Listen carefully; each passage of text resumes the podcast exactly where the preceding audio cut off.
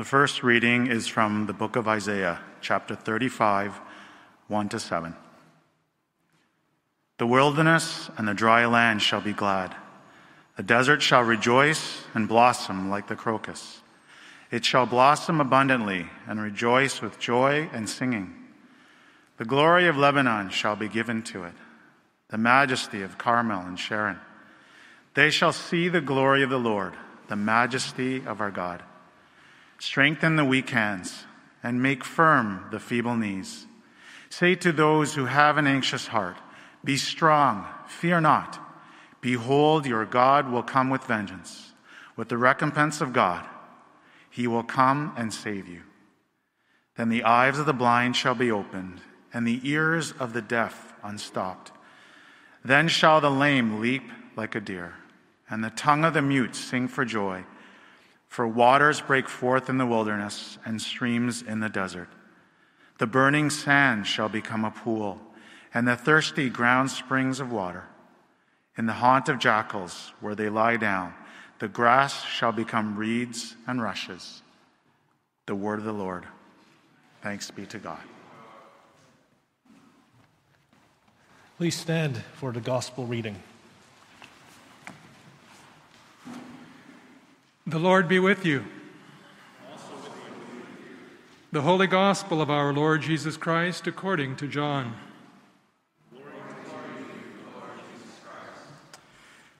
As he passed by, he saw a man blind from birth, and his disciples asked him, Rabbi, who sinned, this man or his parents, that he was born blind? Jesus answered, It was not that this man sinned or his parents, but that the works of God might be displayed in him. We must work the works of him who sent me while it is day. Night is coming when no one can work. As long as I am in the world, I am the light of the world. Having said these things, he spit on the ground and made mud with the saliva. Then he anointed the man's eyes with the mud and said to him, Go, wash in the pool of Siloam, which means sent. So he went and washed and came back seeing. They, the neighbors, brought to the Pharisees the man who had formerly been blind. Now it was a Sabbath day when Jesus made the mud and opened his eyes.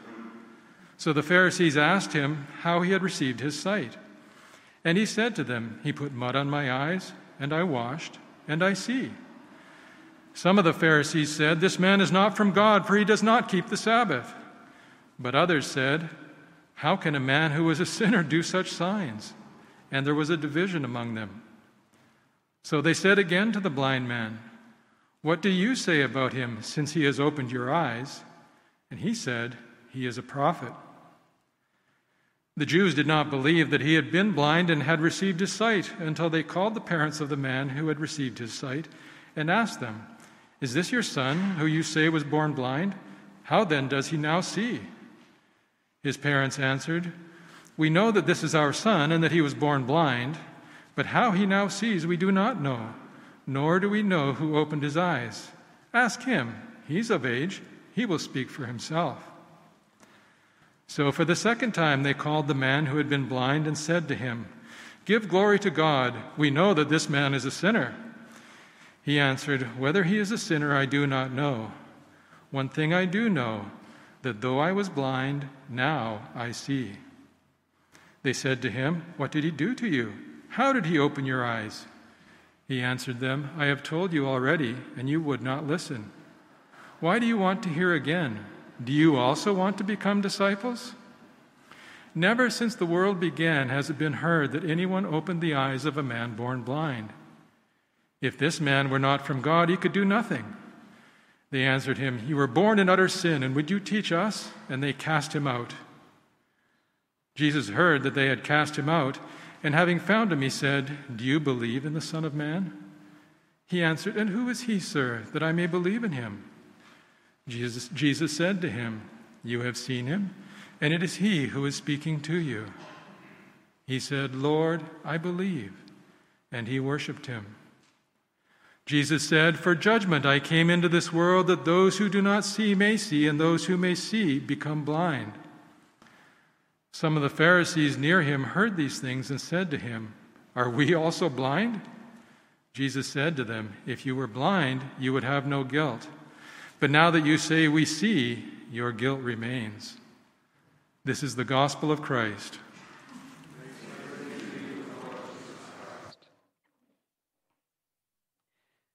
So remain standing. Let's bow our heads in a word of prayer. Heavenly Father, we thank you for your word through which you speak and reveal yourself to us. So I pray in light of that truth that I, as preacher, just get out of the way. Far less of me, far more of you. That your people gathered here would be edified and your Son, Jesus, glorified. For we ask it in his name. Amen. Would you be seated, please?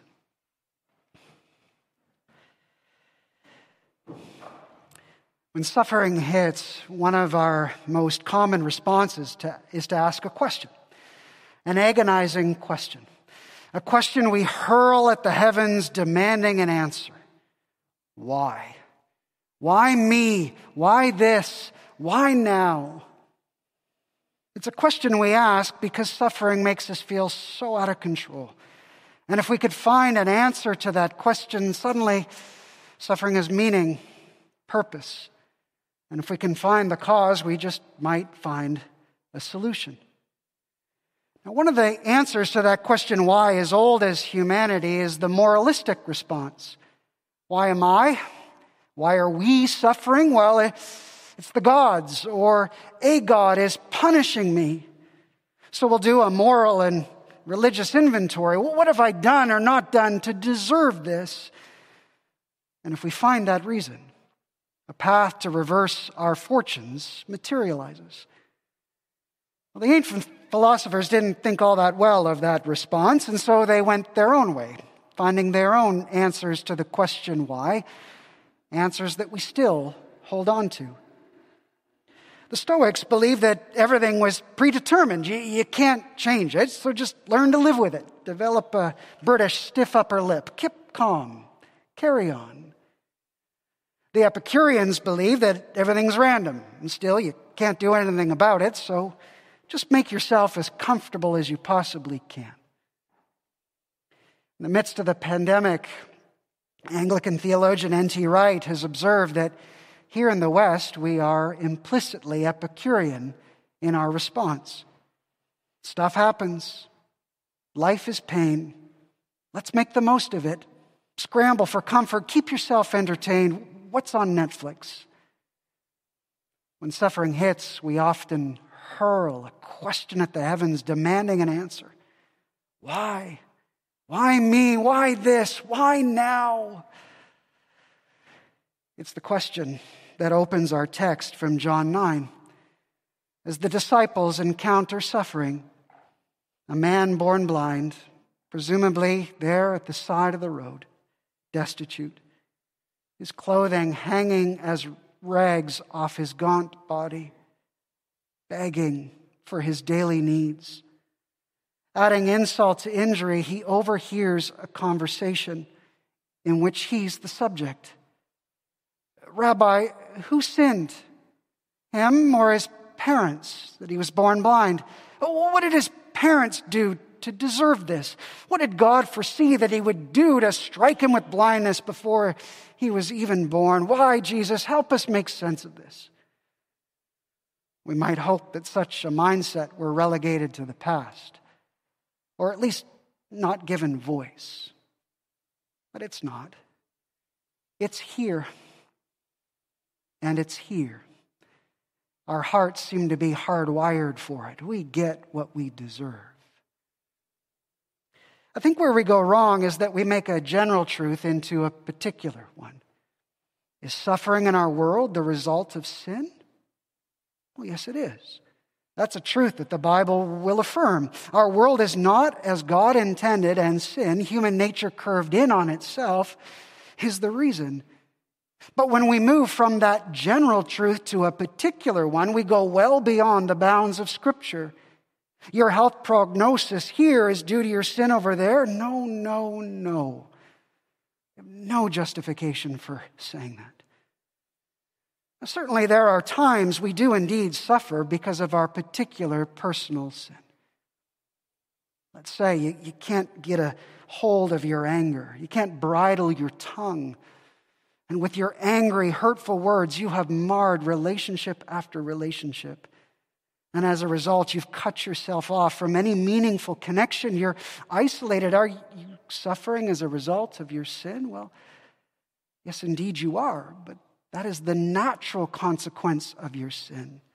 Rejected is the belief that God adds an unnatural consequence as punishment for sin. Grievously, though, in the church throughout my life, I have heard this moralistic mindset applied to someone's suffering, not only their own, but to others. And it's harming us, and it's harming those we apply it to. And we have a picture of this actually in the book of Job. Job is facing grievous suffering in almost every aspect of life. And his friends come around him with this moralistic mindset and they say, Well, life is good for us, so we must be good. And Job is suffering, so he must not be so good. And with cold, callous self righteousness, they give to Job what they think is loving comfort. Job, you're suffering because you're a sinner, so repent and all will go well for you. If life is bad, it's your fault. So fix it. It's an absolutely destructive mindset. And it's no wonder that God calls his friends miserable comforters. Let us be rid of such thinking. And hear how Jesus decisively responds here. Who sinned? This man or his parents? Neither. He wipes that completely off the table, discards it without a second thought. This should never enter your mind when suffering hits, let alone pass your lips. So, when suffering hits, when we encounter suffering, how then should we respond? Well, Jesus answers, verse 3 In this moment, the work of God will be displayed, work that we are called to participate in. How should we respond to suffering when we encounter it? What is the work of God here? And how can we participate in it? So, what is the work of God here? Well, chapter 9 illustrates this for us. It's beautifully exposed against the backdrop of a Jewish feast. Chapters 7 through 9 of John are best seen through the lens of the Feast of Shelters, when Jewish families would, for a period of seven days, live in temporary shelters made of tree branches.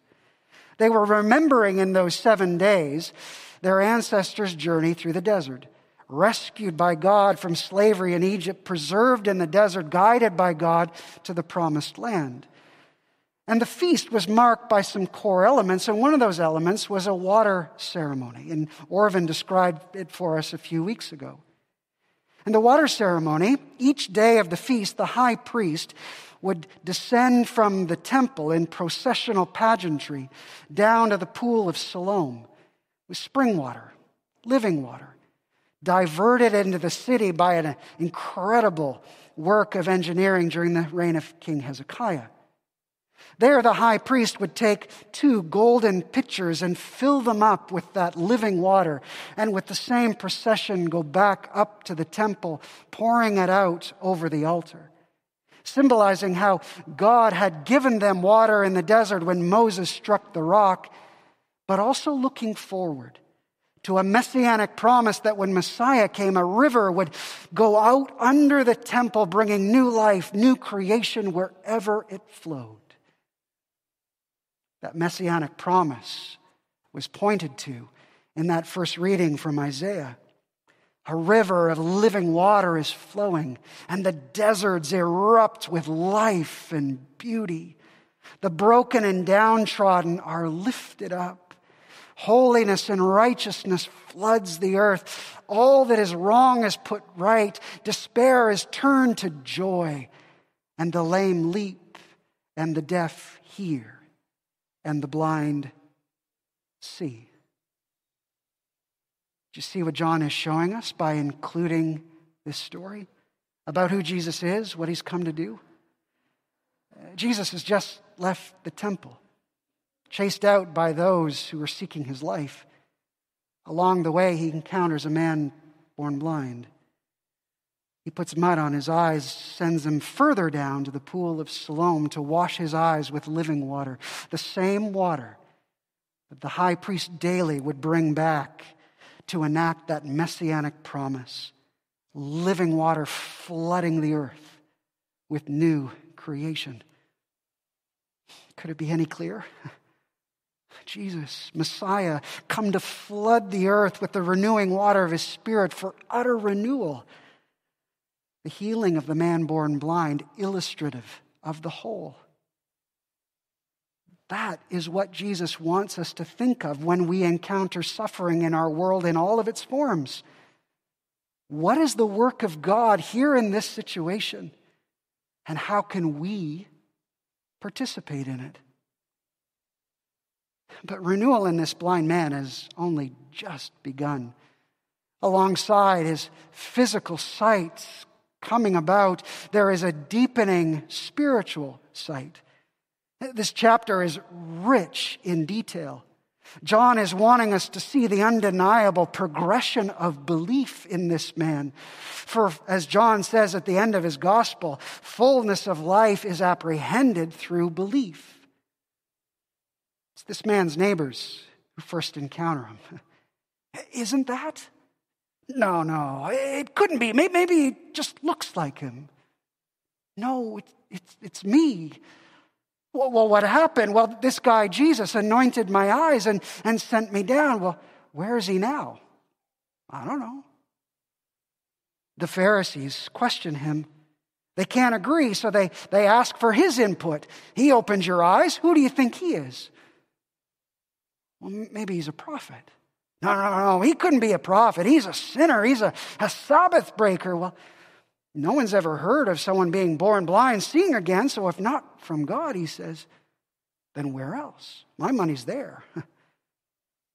They're outraged and they, they cast him out, and Jesus goes and finds them and asks him, Do you believe in the Son of Man?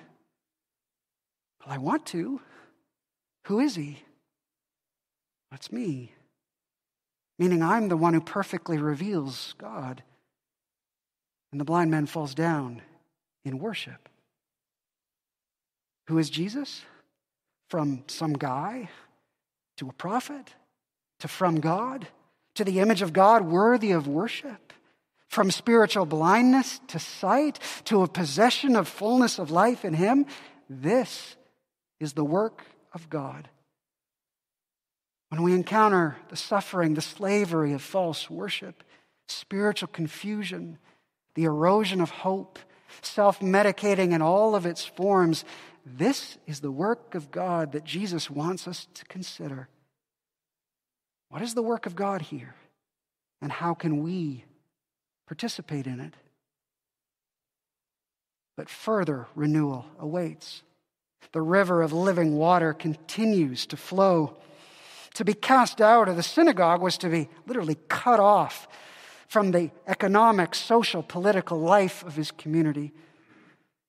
And in a move of deep compassion, Jesus goes, seeks him out, and in the midst of his isolation, invites him into a new community centered around his identity, his love.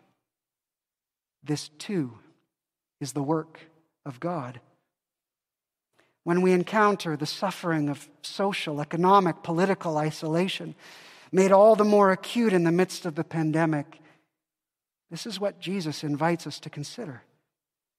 What is the work of God here? And how can we participate in it? The work of God also catches up the Pharisees in the flow of living water. Now, the Pharisees, they seem incredibly worked up about this miracle, right? There's, there's more detail and conversation about this miracle than any other miracle in the entire gospel. Now, why is that? Well, for the religious scholars of the day, they divided miracles into two categories. The first category were those that anyone could perform if they were empowered by God. The second category, only Messiah would be able to do.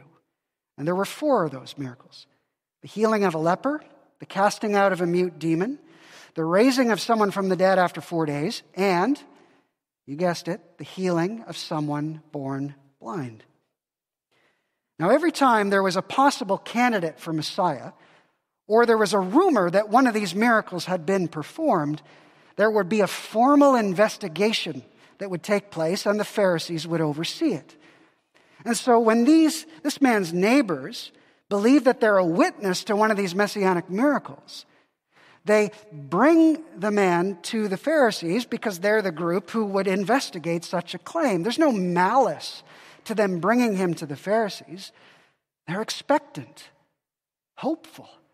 Maybe this, this Jesus is Messiah. And that is when John adds a critical detail. It was Sabbath. Now, there was very few laws governing Sabbath. He just couldn't work on the Sabbath. But what is work? The scholars would ask.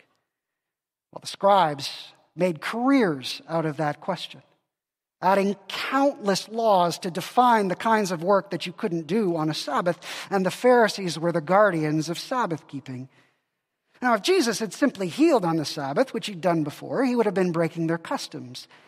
But to that, here, he adds two more breaches, each more egregious than the next. First, he makes clay out of mud and his spit. To make clay was work. Next, there was a, a, pagan superstitious belief that the spit of notable people had healing properties. And so the scribes said, we, we can't have any of that pagan superstition in our midst. And so they created laws around it. And one of the specific laws was you can't apply spittle to someone's eyes.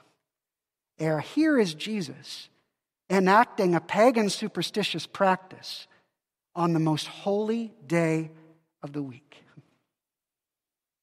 Now, the incredibly odd way he brings about this miracle suddenly begins to make a whole lot of sense.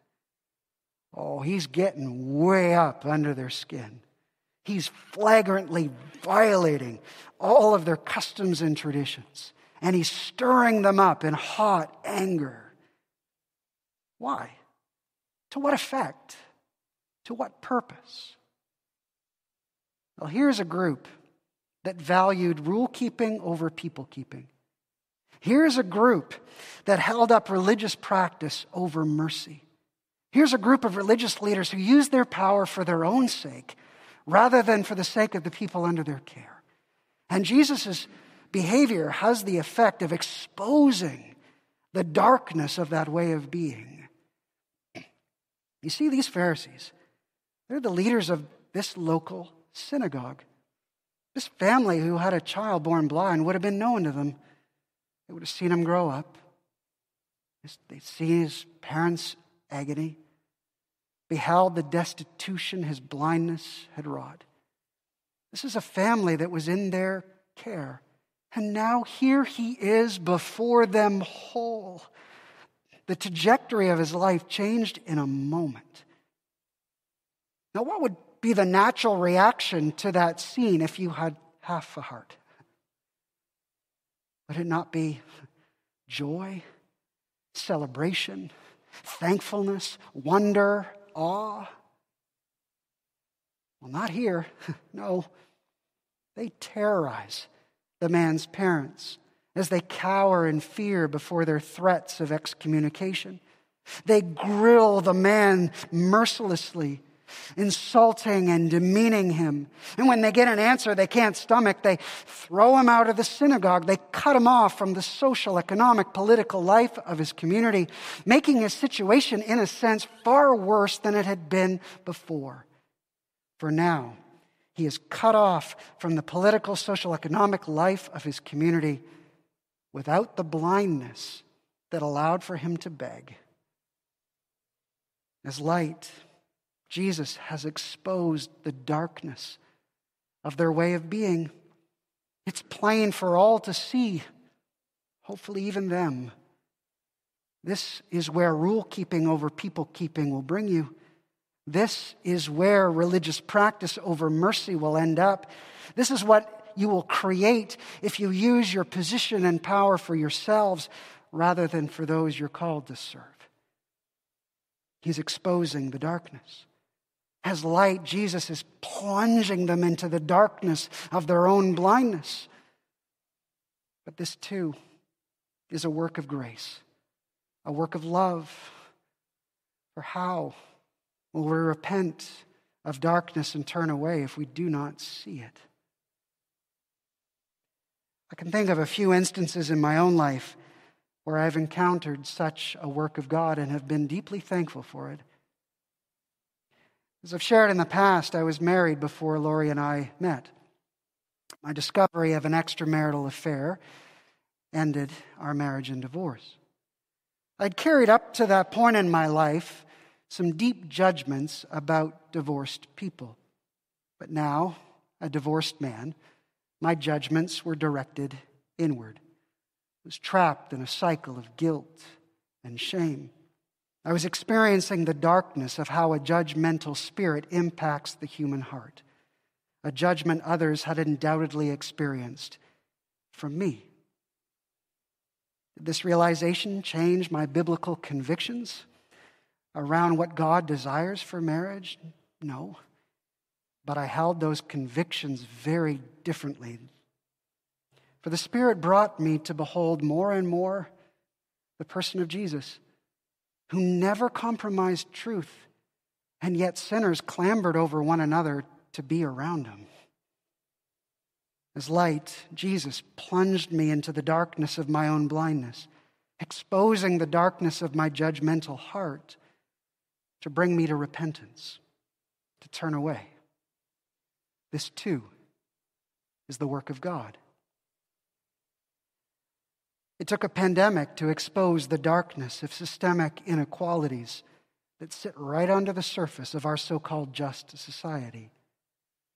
More, many more, lurk in the shadows. It will take the light of Christ to expose them. In the midst of that darkness, Jesus invites us to consider in the suffering of that darkness what is the work of God here? And how can we participate in it? For Jesus, Messiah, has entered our world, a world that is not as God intended. And the powers of darkness arrayed themselves against him, and they did their worst. But he triumphed over them at the cross, putting them to open shame. And rising again, he became the firstborn of a new creation, and he pours his life giving spirit upon his people, that out of their hearts might come rivers of living water, bringing renewal wherever it flows. So that his people, in the midst of suffering, might not ask, Why? Why is this happening to me? Why is this happening to us? But rather, what is the work of God here in this situation? And how can we participate in it? May we be caught up in the flow of living water by the power of the Spirit to the glory of Jesus alone. Amen. You've just listened to a podcast from Little Trinity Church in Toronto. Please check out our website at www.littletrinity.org to find out more about our ministries and services.